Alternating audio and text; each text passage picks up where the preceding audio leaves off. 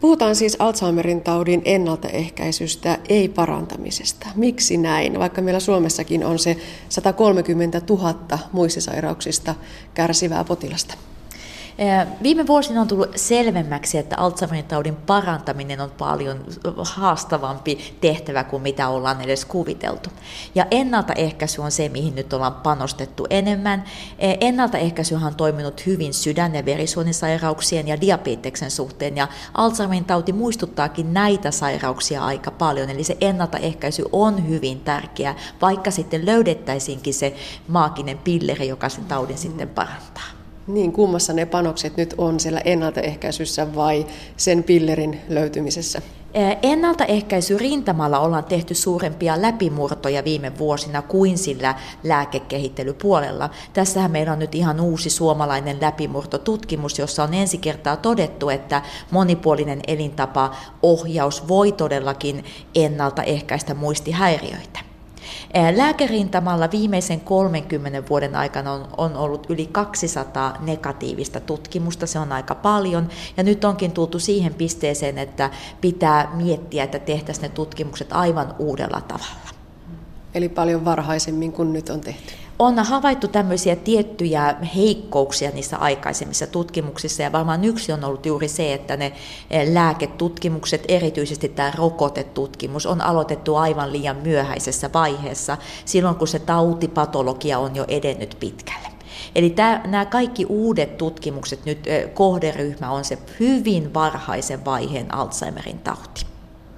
Mutta onko siis se nyt todettu, että näillä elintapatekijöillä voi ennaltaehkäistä Alzheimeria tai ainakin pienentää sen riskin määrää? Tämä meidän suomalainen uusi tutkimus toi sen sanoisin kuin viimeisen kovan näytön siihen, että todellakin monipuolisella muisti jumpalla, liikunnalla, ravitsemusohjauksella, sydän- ja verisuonitautien riskitekijöiden hallinnalla voi merkittävästi pienentää sitä riskiä ja jopa ennaltaehkäistä. Puhun ehkä mielellään enemmän sen taudin myöhentämisestä, koska joka tap- kaikissa tapauksissa se ihan ennaltaehkäisy kokonaan ei ole mahdollista. Mutta jos ei ole sitä taudin alkua pystyisi lykkäämään tuonnemmaksi viisi tai kymmenen vuotta, sillä olisi suuri vaikutus yksilötasolla, mutta myös koko yhteiskunnalle. On arvioitu, että tautimäärät tällöin puolittuisivat seuraavan 50 vuoden aikana. Aina kun puhutaan Alzheimerin taudin ja ylipäätään muistisairauksien ennaltaehkäisystä, niin vedotaan siihen sydän- ja verisuonisairauksiin ja niiden ennaltaehkäisyyn. Mia Kivipelto, mitä yhteistä sydämellä ja aivoilla on? Meidän tutkimuksen päätulokset voisi kiinteyttää sanomalla, että kaikki mikä on hyväksi sydämelle on myös hyväksi aivoille. Eli paljon on samoja riskitekijöitä siellä. Todellakin verenpaine, kolesteroli, liikapaino, diabetes, näiden hallinta jo keski on hyvin tärkeää. Mikä nyt sitten aivoilla olisi semmoista ihan spesifiä on ehkä tämä aivojumppa. Eli se on ollut, mikä meidän tässä meidän suomalaisessa tutkimuksessa oli sitten lisänä, eli tämmöinen aivojen käyttö, aivojen haastaminen, aivojen jumppaaminen on hyväksi myös. Ja myös tämmöinen sosiaalinen aktiivisuus. Ravitsemus on myös, se on hyväksi tietenkin sydämelle, mutta erityisesti ikääntyvät aivot eh, kaipaavat monipuolista ravitsemusta. se oli tässä meidän interventiossa myös semmoinen ehkä lisätekijä, eh, joka me otettiin mukaan. Jos puhutaan prosenteista, niin tässä Finger-tutkimuksessa ne, jotka eivät olleet tämän tehostetun elämäntapaohjauksen piirissä, heillä oli yli 30 prosenttia korkeampi riski sairastua. Onko se paljon vai vähän? Todellakin tutkimuksessa havaittiin, että jo kahden vuoden jälkeen se verrokkiryhmä, heillä oli yli 30 prosenttia kohonnut riski muistitoimintojen heikentymiselle. Ja kyllä se on iso riskin lisäys, jos ajatellaan, että puhutaan kuitenkin aika terveestä joukosta. Tällä joukolla ei ollut mitään selkeitä muistihäiriöitä, kun tämä tutkimus alkoi. Ja ei mikään lääke tällä hetkellä vastaaviin ole päässyt, että kaikki lääketutkimukset ovat olleet negatiivisia. Tämä ehkä olikin se positiivinen yllätys, että elintapatekijöillä päästiin näin huimiin lukuihin. Mm. Ja sitten jos aineisto olisi ollut jo muistisairauksista kärsivää tai, tai sitä oireilevaa joukkoa, niin varmasti prosentti olisi vielä isompi. Näin voisi kuvitella, ja tämä onkin meidän seuraava askel. Eli nyt eh, teemme uuden tutkimuksen henkilöille, joille on jo lievä muistisairaus, lievä Alzheimerin tauti. Ja tämä on kahdesta syystä. Haluamme tietää, kuinka tehokas tämä elintapainterventio on silloin, mutta haluamme myös käytännönläheiset ohjeet tälle joukolle, koska voisi kuvitella, että se ohjeistus pitää antaa ehkä hieman eri tavalla. Ja tämä on myös joukko, jolle tällä hetkellä ei ole mitään lääkkeellistä hoitoa, eli se tarve on aivan, aivan hurjan suuri. Hmm. Se ei riitä, että tehdään tutkimuksia ja saadaan tuloksia, vaan se pitäisi saada sinne kliiniseen käyttöön. Mitä nyt ajatellaan, kuinka nopeasti tästä saataisiin työkalu, mitä voidaan käyttää sit suurilla väestöjoukoilla? Eh, työstämme para aikaa tämmöisiä käytännönläheisiä malleja meidän finger-interventiotutkimuksesta, eli mitkä on ne reseptit, mitä pitäisi käytännössä tehdä, mitä asioita on hyvä huomioida. Eli meidän toive on ilman muuta, että tämä ei jää meidän tutkijoiden iloksi nämä tulokset, vaan tämä tosiaan viedään käytäntöön. Ja Suomessahan meillä on muistiohjelma, jossa aivoterveyden edistäminen on, on se ykköspilari, ja kyllä ihan kansainväliseltä korkealta tasolta on tullut tämmöisiä ohjeistuksia, että nämä tutkimustulokset pitää viedä käytäntöön. Muistisairauksia on pidetty ikääntyneiden ihmisten sairautena, mutta nyt tiedetään, että runsas joukko jo työikäisiä kärsii niistä. Miten nyt tämä porukka pitäisi ottaa tässä huomioon?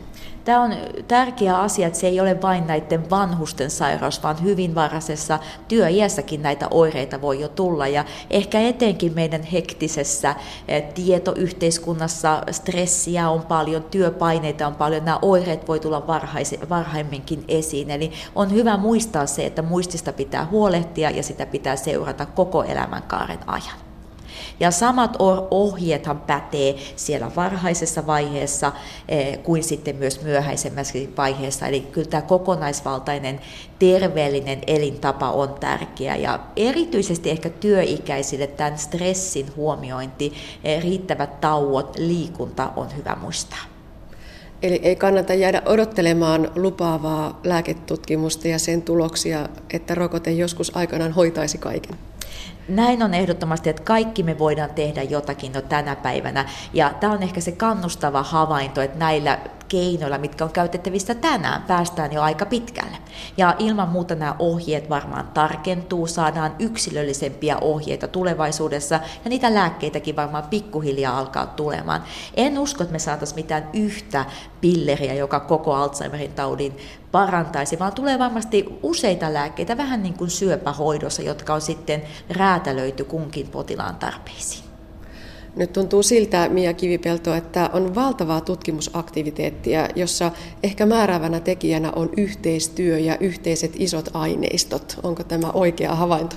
Kyllä näin on. On havaittu viime vuosina, että Alzheimerin tauti on liian iso haaste yksittäisen yliopiston tai tutkijaryhmän eh, harteille. Eli tämä yhteistyö on, on todellakin se avainsana. Ja kaikki nämä eurooppalaiset isot hankkeet nimenomaan painottaa tätä, että tehdään yhteistyötä eri yliopistojen järjestöjen kanssa, lääketeollisuuden kanssa, potilasjärjestöjen kanssa. Ja tämä on ollut todella hedelmällistä ja hienoa nämä yhteiskeskustelut, mitä meillä on. Eli kyllä tämä tuo ihan uuden positiivisen ilmapiirin tähän koko Alzheimerin työn, työn tuota pariin.